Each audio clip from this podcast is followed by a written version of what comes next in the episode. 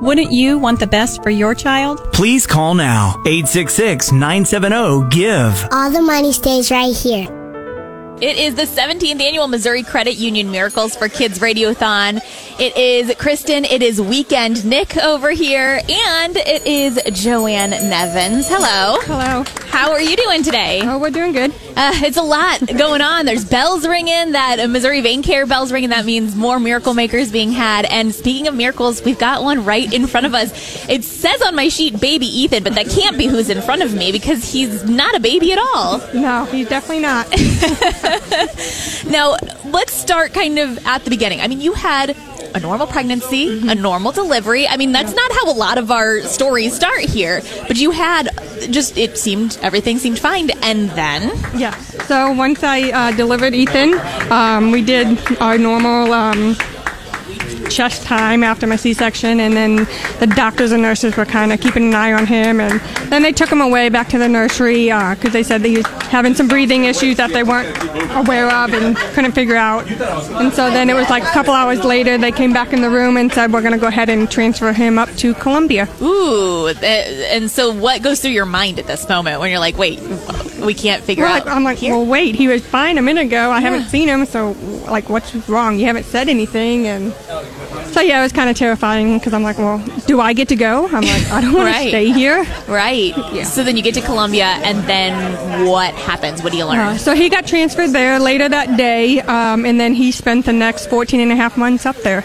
Oh my gosh! Yeah. So, so what exactly did they diagnose him with? Why? So after like a week, they diagnosed him with Hirschsprung's disease. Um, so he has an ileostomy, and then it was probably about eight weeks later he got his genetic testing back, and he has congenital central hypoventilation syndrome. That's a lot of words. Is that is that a common thing? no, it's a rare uh, condition. Like there's less than 2,000 in the world with it, and it's oh basically.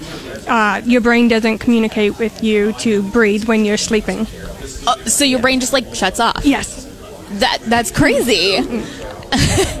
okay, so then um, after this, you, are scared. You've spent all this time in the NICU, but what what what's the moment you get to go home? Like, uh, we got to go home. It was the last day in August of 2020. It was uh, it was an exciting day. He had his little graduation ceremony, walking through the NICU, and but it was also hard to saying goodbye because I'm like, am I going to be able to do this at home?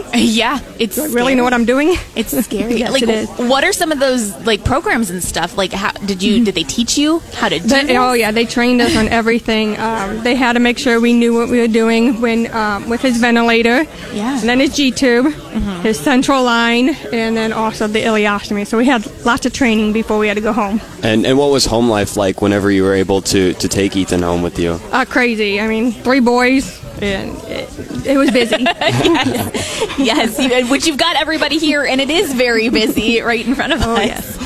But it, it definitely calmed down. I mean, Ethan's been healthy for quite a while now. We've only had to go back a few times when he first came home to the PICU, so we got to know some of those staff members, and then a few extra surgeries and stuff. But overall, he's doing he's doing great. He, he looks like almost a normal three year old boy. I mean, what's what are his updates? What is what is he like now? Oh, he uh, he's riding bikes at school. He's walking. He's fighting over the remote and iPads with his brother. yes, yes. He's your typical toddler. Yes, absolutely. so, anybody, anybody that is listening right now and they're like, "Wow, this is such a cool like story, such a miracle kid," but they may still be on the fence about that twenty dollars a month. Or really, it should be the thirty one seventy five, so you can go in the running for the Travis Kelce jersey right. for a super miracle maker.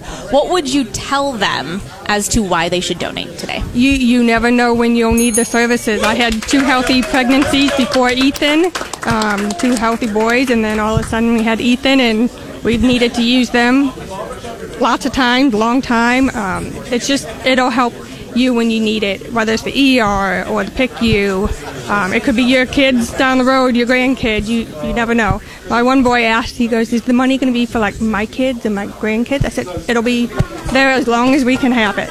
That's a great way to put it. Make sure that this hospital is still here for your kids, for yes. your grandkids, for your great grandkids. Yes. Yeah. And anything else you would like to say to anybody listening? Uh, give. Give. all, all the money makes a difference. Absolutely. Well, thank you so much for stopping and talking to us today. You're welcome. Make sure that you become a super miracle maker for thirty-one twenty-five a month. You go in the running for that Travis Kelce signed jersey. 866-970-4483 is the number to call right now. It's the 17th annual Missouri Credit Union Miracles for Kids Radiothon on Y107.